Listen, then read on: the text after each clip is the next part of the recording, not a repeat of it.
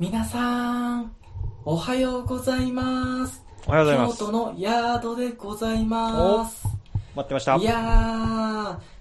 しょっぱなから大変申し訳ないんですけども、ノイズだらけ、うんそして若干の小声でお送りさせていただいております。というのもね、今、あの、私ちょっと京都の方に住んでいるんですけども、京都にですね、会社のちょっと寮みたいなところがありまして、私今、そこの一室で生活をしているわけなんですけど、ちょっと隣の部屋にね、あの、会社の後輩が一人、えー住んでおりまして、で、あのーちょっとね、先ほど同じタイミングでこのね、えー寮に帰ってきましたので、ちょっ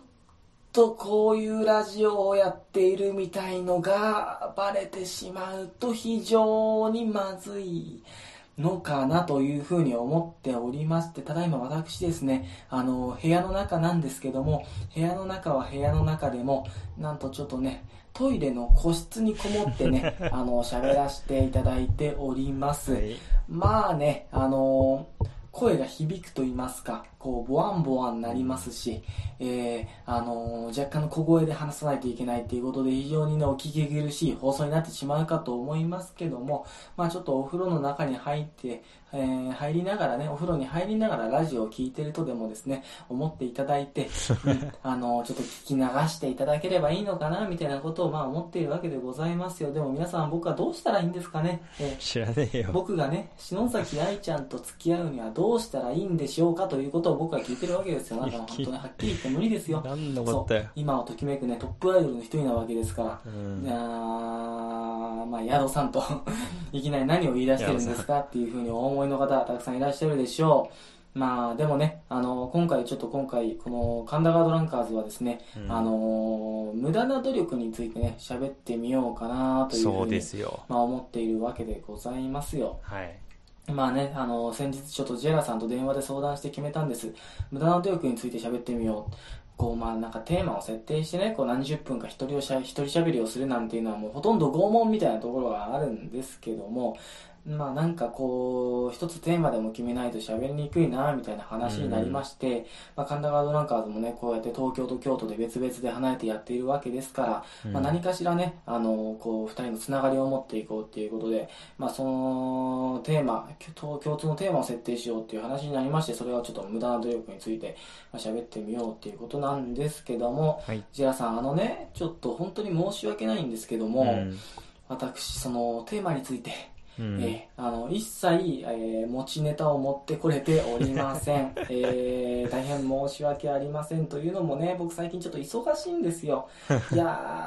ーほら僕の仕事ってあれじゃないですか、うん。花火師じゃないですそうかだね。こうね色とりどりの花火を作ってこう 空夜空に打ち上げてみんなに笑顔になってもらうっていうのはこう僕の仕事なわけですけどもね。まあこのお祭りシーズンですよ。僕の仕事もちょっと佳境に入っておりまして 何しろね最近はこう普通のこう丸い花火を打ち上げてもそんなにみんなねこううん。びっくりしてくれないんですよね、うん。だからこう型物って言って、まあ、星型ですとか、はいはいはい。あのハートマークとかね、うん。まあ、そういったこう形が決まった花火を作るっていうのが僕の専門なわけですけどもうん。最近に関してはねこうちょっとニコちゃんマークとか打ち上げたところでそんなに驚きの声が踊らない上がらないわけですよ。うん。まあなんか嫌になっちゃいまして、えーだったらまあ上等だよと今年はねいよいよ驚かしてやろうじゃんかっていうことではいはいはいはい。今ね僕あの女の形をしたね花火を作っているわけですよ。いやこうね、でっかい花火のね玉の中に小さい肌色の火薬をこうバランスよく詰めてで乳首のところにピンクの火薬をちょちょっと入れて完成ですよ、ね、バカ野郎と。いい加減怒られますわと。いやーでもあのねなんかそうやってちょっと最近調べたんですけどあの型物花火って結構ねやっぱり難しいみたいですね。こう頑張ってさニコちゃんマークとか作ってうんこう夜空に打ち上げてもねそのニコちゃんマークがこう観客席側からこう綺麗に正面に見えるっていうのがこう、うん。34発に1発らしいんですよ。うん。だから結構ねあの見てても分かると思うんですけど、うん。斜めになったハートマークとか、はいはい。あの見えるじゃないですか花火で、であのまあへえと思って大変だなと思ってだってさこう猫ちゃんの花火を作ってさこう夜空に打ち上げてもうまくその角度が合わなければ猫に見えないわけでしょ、うんこうせっかくね親方が苦労してうん猫ちゃんの花火を完成させて打ち上げたのにその時のリアクションが「わーあーああれは何だろうみたいな。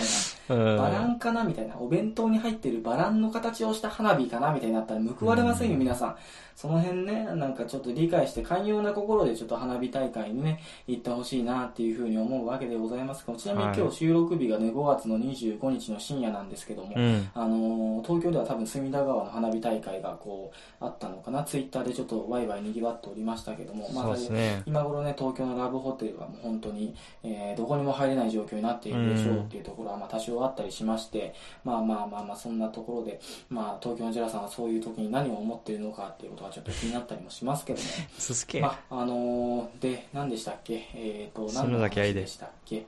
えっ、と、あ、そうそうそうそうそう、篠崎ね、篠崎愛ちゃん。ええあのーそう、篠崎愛ちゃんと付き合うにはどうしたらいいんだろうっていう話ですよ。うん。いやなんでかっていうと、まあ、なんかこうこうこうこうこういうことがありましてこういう無駄な努力をしましたわははははっていうエピソードがねもう一個も見つからなかったわけですよ。こう二十何年間生きてきて。でまあそういうことじゃしょうがないと、うん。うん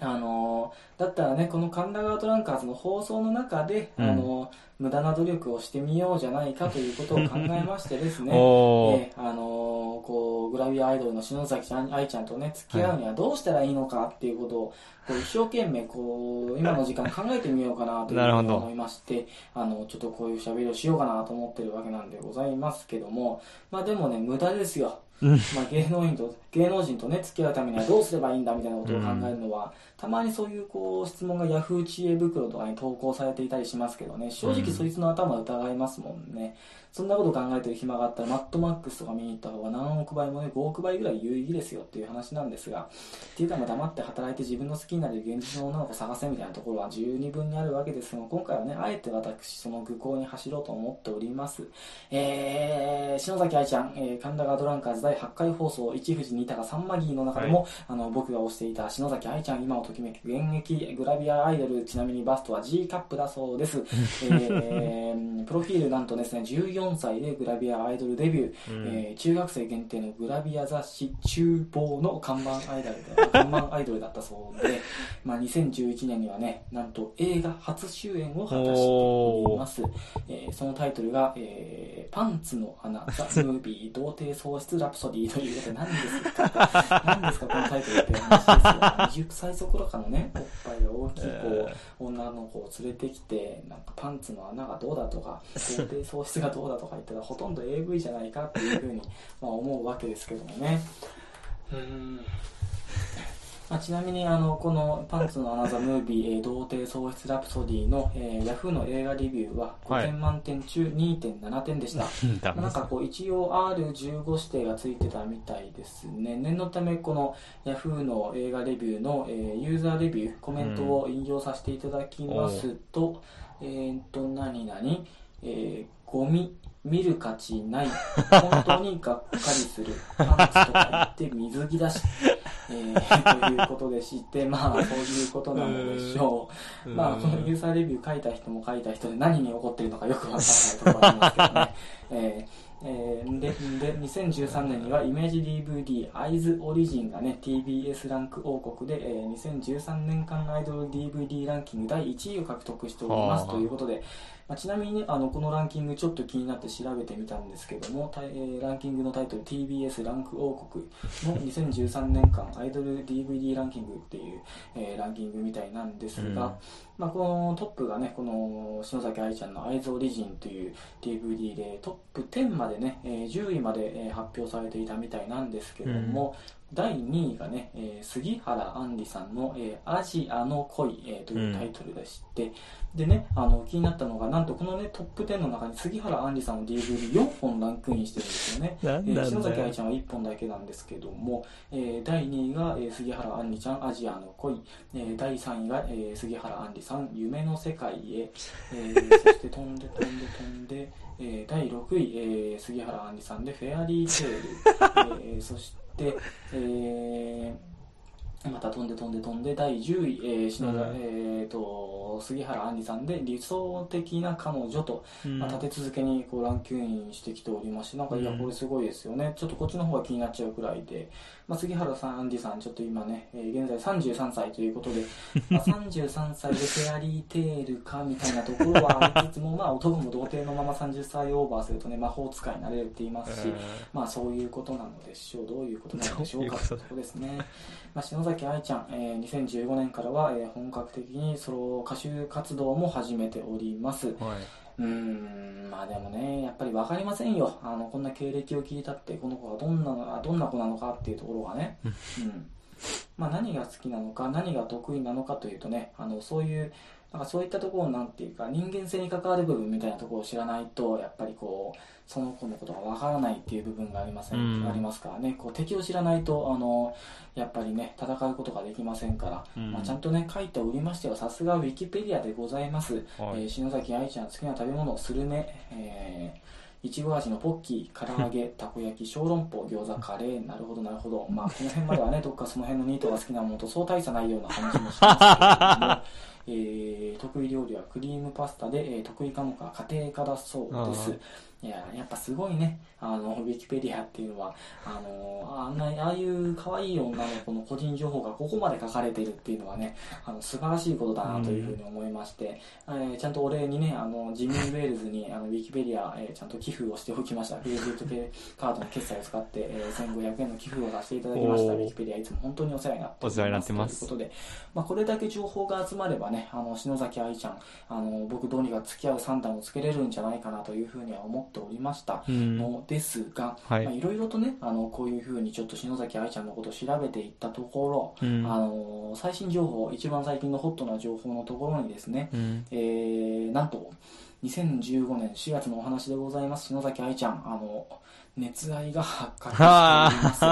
えーなんかね韓国人の、えー歌手の方とちょっとえーとなんかタイ旅行だかどこかに行かれた写真がこうスクープされてしまったみたいでございましてまあまあね、あの、あれだけ人気のあるアイドルの子ですから、まあ、たくさんの方々がね、あの、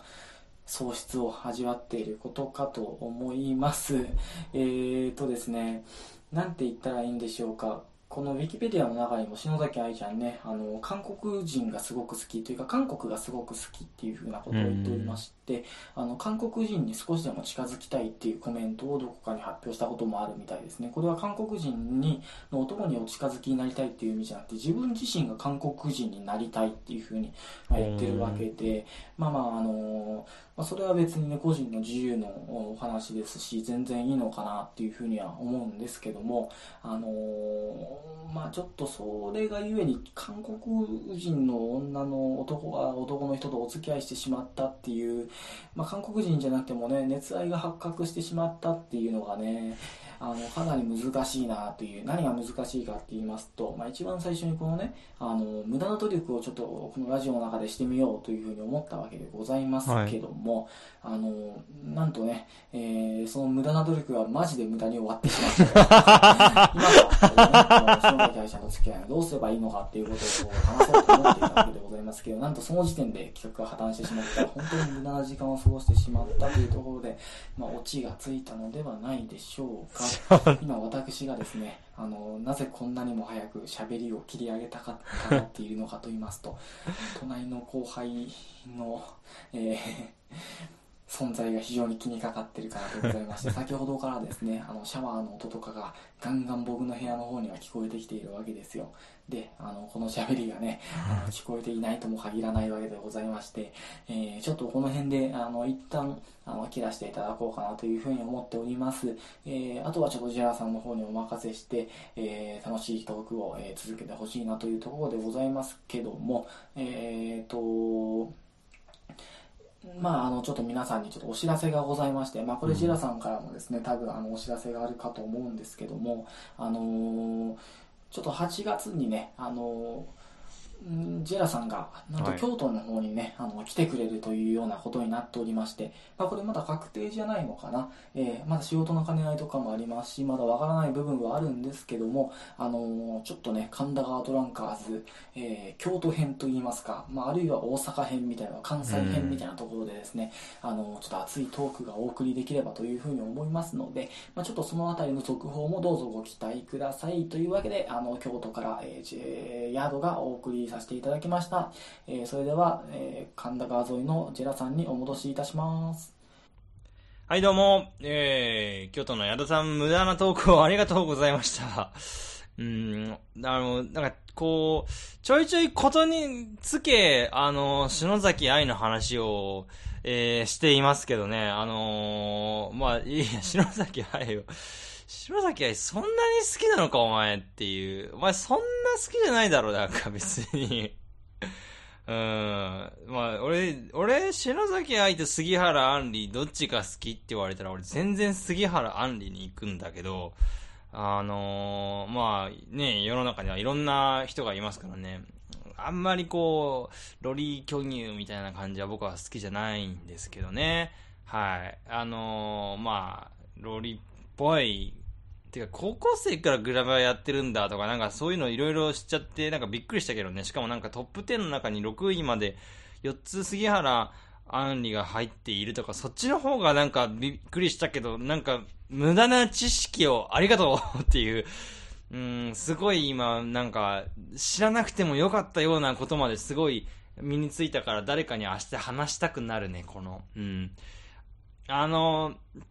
えー、まあね、無駄な努力っていうことでいろいろと話そうよっていう話をね、あの、電話でちょっとしてたんですよ。で、僕、なんだっけな、なんかベロベロに酔っ払ってた時になんかそういう話をして、えー、無駄な、なんか、世の中の時流に乗ったラジオ、メディアとして、えー、ことを話さなければいけない。という話をなんか、ヤードにしながら、なんか、ベロベロに酔っ払った気がするんだよな。で、あんまり正直、電話の内容をよく覚えていないんだけど、なんか、まあ、無駄な金遣いとか、無駄な努力の話をしようっていうことはちゃんと覚えているんですよ。でなぜなら、今、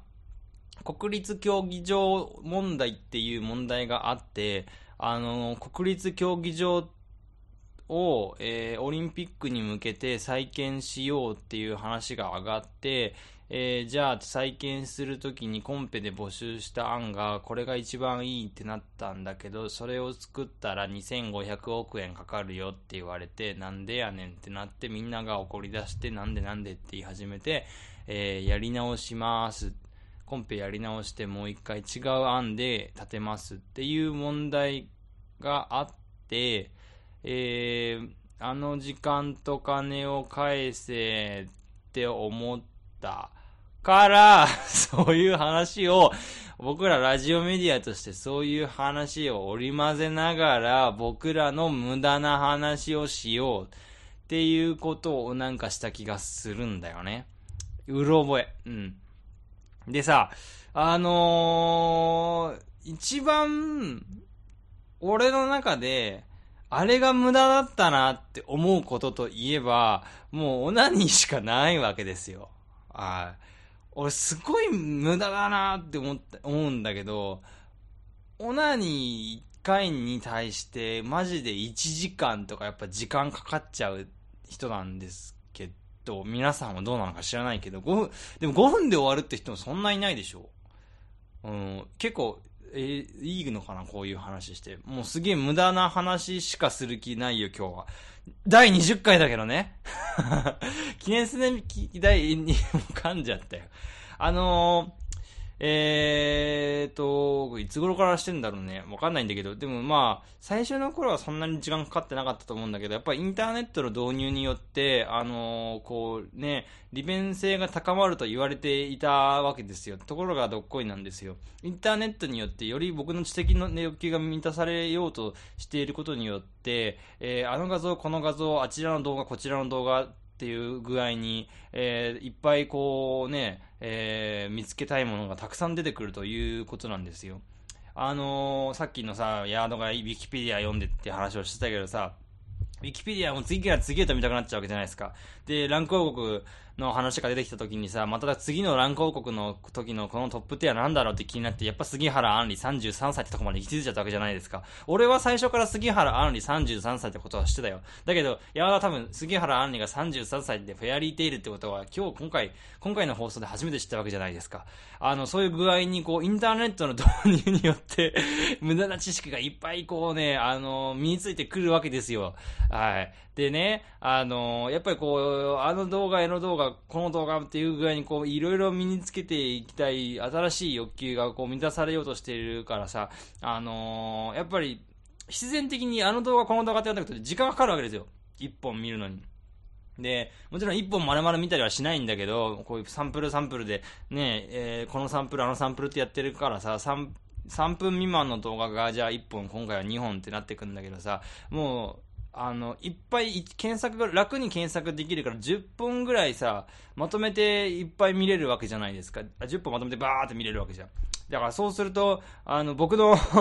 えー、1回、今までじゃあ1本2本で済んでたやつが、だんだん10本ぐらい見てから最後のお気に入りのサンプル動画を見てこう、ねっていう感じになるとすると、あの、探す時間と相まって見る時間もその分長くなるから、あの、結果的に1時間はかかっちゃうわけですよ。でも、あのー、途中途中、こう、ここで行かないようにみたいな、あのまだ、なんだ、逆になんか自分の中で1時間かけようっていうぐらいになってくるわけ、だんだん。あの、なんで俺の事細かに俺のオナニーの、えー、状況説明してるのかよくわかんないんだけど、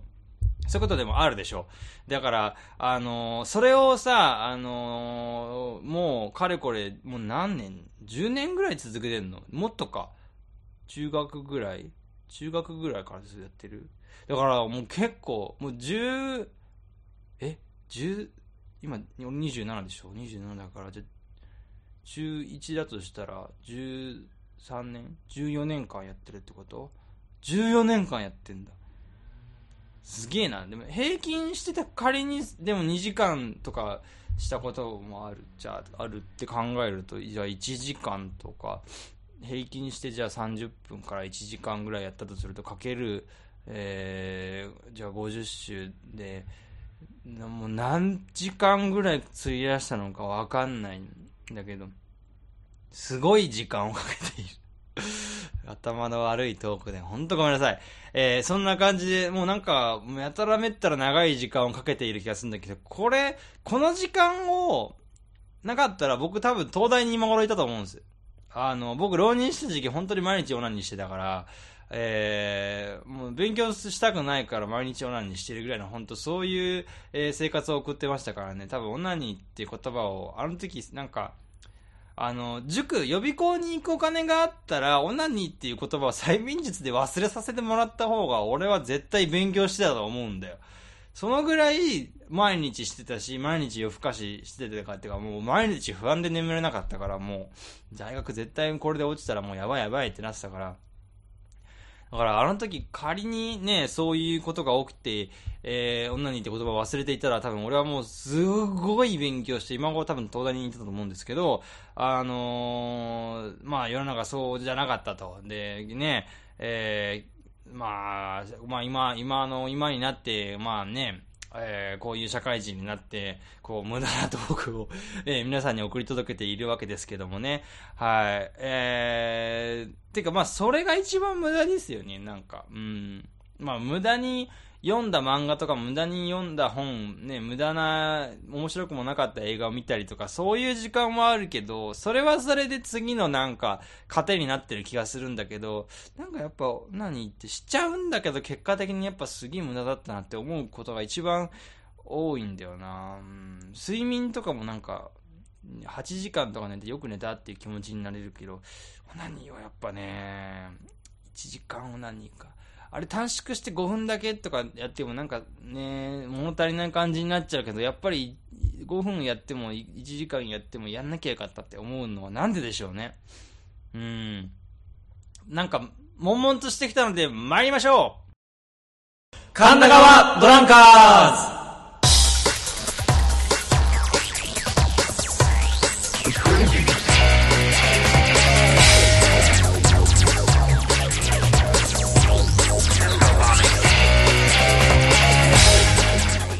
さあ始まりました。神田川ドランカーズ。第20回目の放送でございます。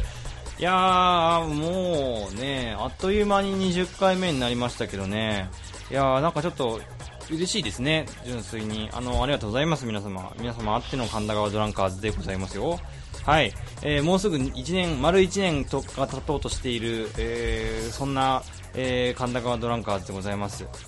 1年経ってね、何か変わったのかと言われれば何も変わっていない気が、うん、しますけどね。はい。いやー、なんだろうね。うん、まあいいや。えー、お相手はヤードと、えー、京都のヤードと、えーと、最近、うーん、なんか、結局、ボーナス入ったけど、何も無駄遣いしていない、そんなジラです。皆様よろしくお願いいたします。あの、ボーナスの使い道聞いたんですけど、ねメール全然来ないから、ねまだね、使ってないんですよ。投資でも始めてやろうかなって思ってるんですけどね、この野郎。なんか送ってください。はい。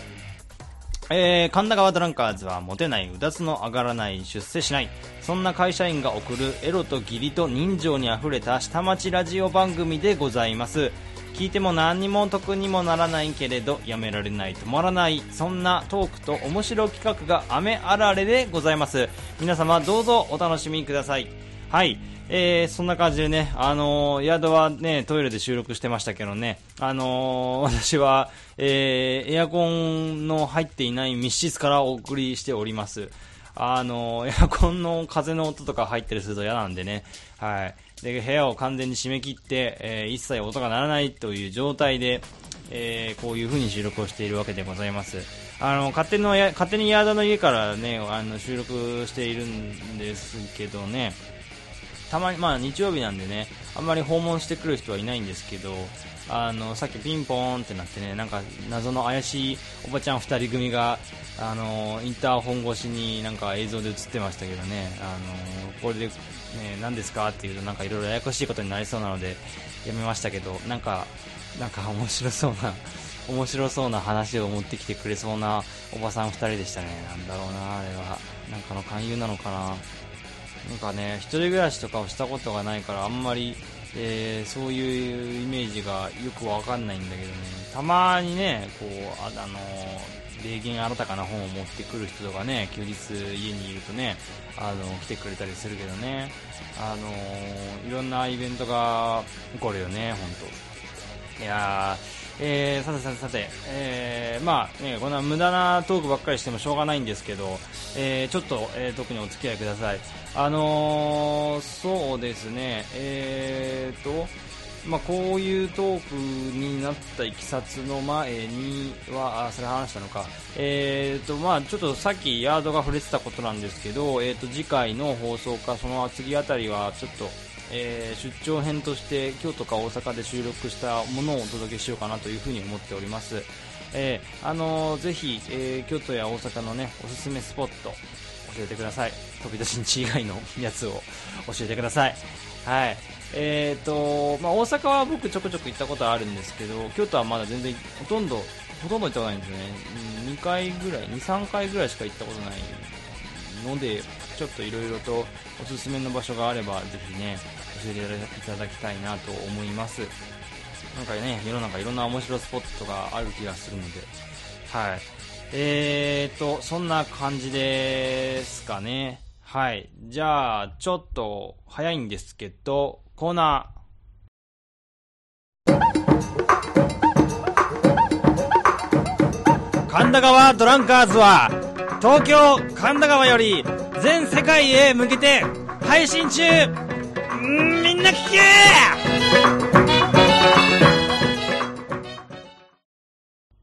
はい、ジェンランの部屋でーす。ルー、ルール。はい。短縮版 えー、短縮版でございます。はい。あのー、もう恥ずかしい、これは、さすがに。えーとですね、今回僕が皆様におすすめしたいのはですね、あのー、長野県にある、えー、松代温泉っていうね、温泉なんですよ。温泉。温泉って知ってますか？皆さん。温泉、いいよね？うん。あのー、僕は温泉好きなんですけども、あのー、まあ好きって言ってもそんなに毎日ね、こう温泉に使ってるわけではないです。うん、あと好きって言っても毎日こう、えー、温泉を家に取り寄せて、えー、使っているわけでもないんです。あのー、飲んだりもしません。うん、こう、なんでしょうね。うん、まあそんな好きじゃないのかな、俺。うん、あのー、長野にある、その、松代温泉っていう温泉に行ってきまして、東京からも日帰りで行ける場所にあるんですけど、あの、お盆とか近いからね、行楽シーズンですからね、えー、だけど、あんまり時間ないなっていう人はね、日帰りでもどっか遠いところに行って、ちょっとなんか楽しい、なんか思い出になるようなことをしたいなっていう人がいるかもしれませんから、ここでちょっと紹介しておきたいなと思います。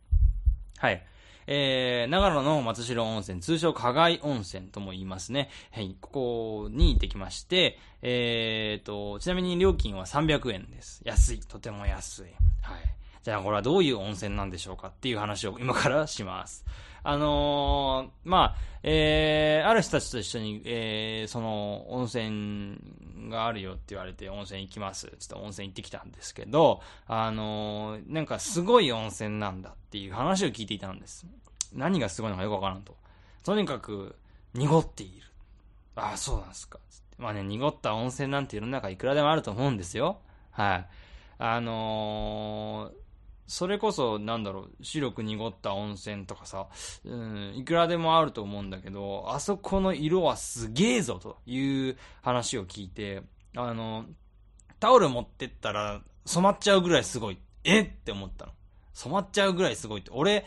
俺結構色白だから俺が使っちゃったら体中色変わってっかもしんないな、ちょっと思うぐらい、えー、色の濃い温泉、えー、みたいなことを言ってて、はあ、あんた思ったんですよ。で、まあ、その連れてかれたのがその長野だったんだけど、えっ、ー、と、着いたなり、えっ、ー、と、最初にびっくりしたのは、えっ、ー、と、周りに一面、なんだろう、ま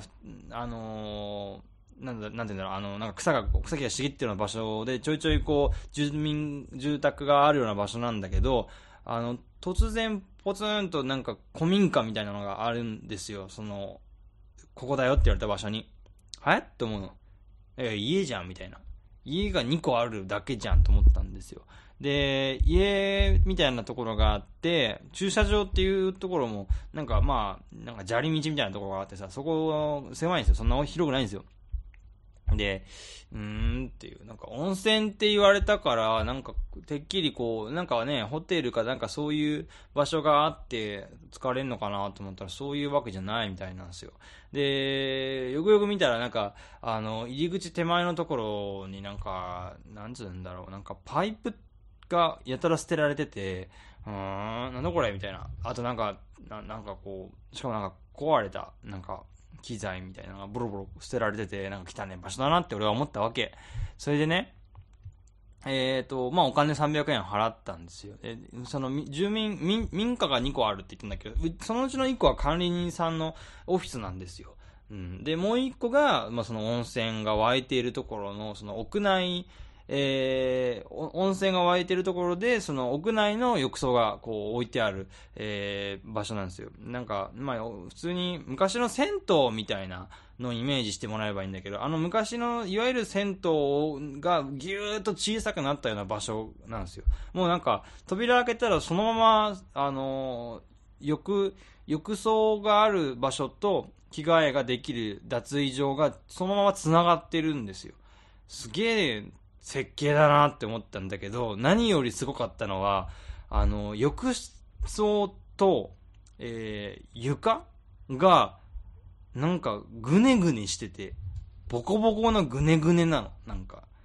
なんだこれって思ったんですよ。どういうボコボコ具合かっていうと、あの、エイリアンとかプロメテウスとかに出てきたエイリアンの宇宙船の内部デザインぐらいボコボコしてるんですよ。わかったかな？あの、ぐねぐねしてるっていうのは、えー、国立競技場のザハアンぐらいぐねぐねしているんですよ。わかったかな？で、まあ、簡単に言うと鍾乳洞の中みたいなぐねぐねっぷりなんですよ。うん。まあ、鍾乳洞の中みたいなぐねぐねっていうと、勘のいい人はもう分かったかもしれないんですけど、温泉の成分が固まっちゃったせいで、浴槽とか床にへばりついて、やがて蓄積されたのが、そういった形になっていったしまったということなんですね。あ、これはすごいなと思って。これは相当効きそうだなと思って入ったんですよ。で、周りの人も入ってたんだけど、背中とか浴槽につけた人もなんか背中真っ赤になってるわけ、もう。あのー、えっとね、水の色が、水っていうかお湯の色がも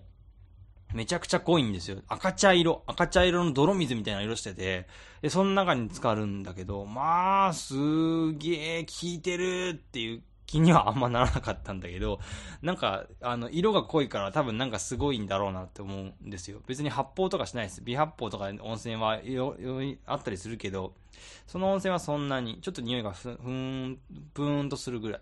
かな。うん。ほいで、ね、屋内の、えー、ところもあるんだけど、屋外は混浴ですよって言われて。うん。じゃあ行こう行くわけですよ。えー、屋内の施設から1、2分歩くと、屋外のそのね、露天風呂に行けますと。で、行きまして、僕タオル1枚で隠してて、えー、歩いて、で、ビブに入ろうとしたら、まあ何人かね、すでに先客がいて、おーおーおーと、えー、どんな人がいるかなと思ったら、まあおじいちゃん、おばあちゃん、おばあちゃんみたいな、あとおじいちゃんみたいな、おじいちゃん、おばあちゃん、おじいちゃん、おばあちゃんしかいないんですけど、まあ要は年配しかいないんですけど、あのー、入った、えー、入るわけですよ。それで、ね、あの、使っていたわけですけど、あのー、なんつうんですかね、すごい、やっぱ濁ってるから、で、タオル沈めちゃうともうタオルの色が濃くなっちゃって、真っ赤っかになっちゃうから、なるべく沈めないようにしようと思って、頭の上に乗っけ、こう、なんつうの、あのー、うまくギリギリまで股間をタオルで隠して、湯に入った瞬間、頭の上にタオルを乗せる。で、肩まで一気に浸かるみたいな、そういう技でこう僕は、えー、露天風呂に浸かりまして、で、目の前にはね、なんかこうおばちゃんたちがいて、隣にはおじちゃんがいて、みたいな感じでこう使ってたんですけど、あのー、結構その、なんかね、おばちゃんはね、えっとね、群馬だったか忘れたけど、なんかね、遠くから来たって言ってた。なんかそういう観光客結構多いんだって。結構知る人ぞ知る、えー、秘境らしいんですよ、その温泉は。でね、えっ、ー、と、しばらくボケーっと使ってたら、隣から声が聞こえてきて、え、どっから来たの？って言われたんで。で、はってこう横を見たら、あのー、顔だけ、顔だけ出してるおじいちゃんがいて、あのー、池のなんか餌を欲しがってる鯉みたいな感じで顔だけ出してるおじいちゃんがいて、ザバーって肩まで上がってきたわけですよ。で、おーって思って、えっ、と、僕東京から来ましたって、なんか、あなた何者ですか？って言う前に、まあ質問にとりあえず答えて、で、で、おじいちゃんはこの辺に住んでるんですか？と、えー、聞くわけです。そしたらね、なんか、もうこの辺で農作業してるもんなんだけどね、あの、毎日私はね、あの、ここに疲れに来てるんだよ。あ、そうっすか？つって、えー、つって。ここはね、ぬるいからね、何時間でも使ってられるのよ、みたいなね、話をしてて、あ、そうなんですか？つって。で、えー、で、じゃあ、いつも何時間ぐらい使ってるんですか？って言ったら、うーん、2、3時間は使ってるよ、つって、あ、そんなに？みたいな。そんなに使ってんの？みたいな。でも確かにぬるいから、結構長いこと使ってても、あの、全然のぼせたりはしないですよ。で、もともと、あの、冷泉じゃないけど、まあ、人肌ぐらいの温泉らしいから、あの、熱くは別にないらしいのね。で、まあ、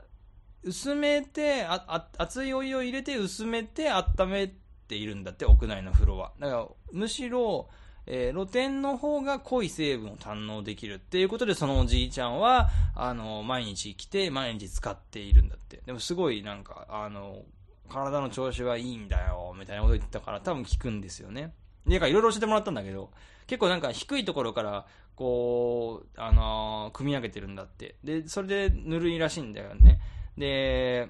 あんまり深いところをやると熱くなるし、勢いも強くなるから、えー、浅いところで十分だ、みたいなことを言ってて、で、なんでって言ったら、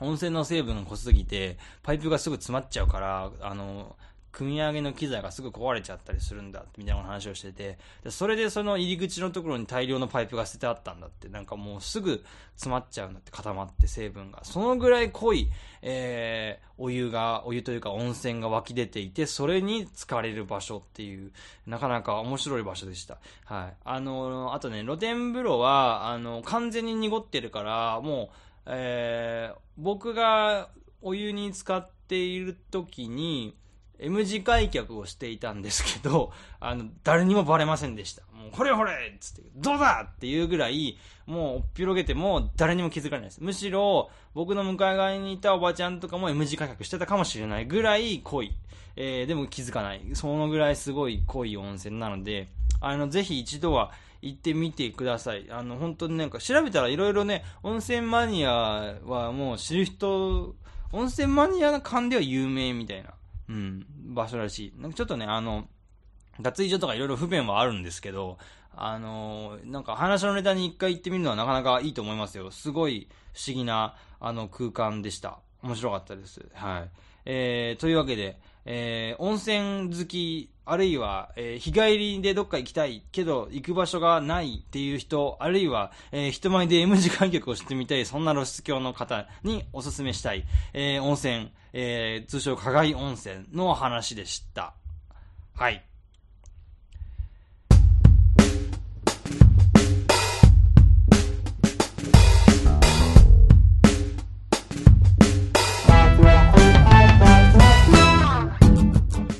ー、今回も最後までお聞きいただきましてありがとうございます。はい。番組に関するご意見ご感想はメールまたはツイッター宛てにお寄せくださいませ。メールアドレスはこちら、神田川 .r.gmail.com でございます。神田川 .r のスペルは kandagawa.r.gmail.com でございます。ツイッターアカウントはユーザー名神田ラジオ、えー、DARADIO または神田川ドランカーズで検索をしてみてください。皆さんぜひフォローして、えー、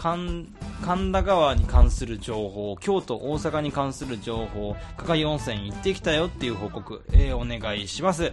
というわけで、えっ、ー、と、もう20回目、えー、そろそろ終わりそうなんですけどもね、はい。あのー、次回も、えー、ぜひお楽しみにください。お楽しみに。というわけで、えー、鴨川のほとりよりヤードと神田鴨のほとりよりジェラがお届けいたしました。えー、皆様またお会いしましょう。それでは、バイバイ。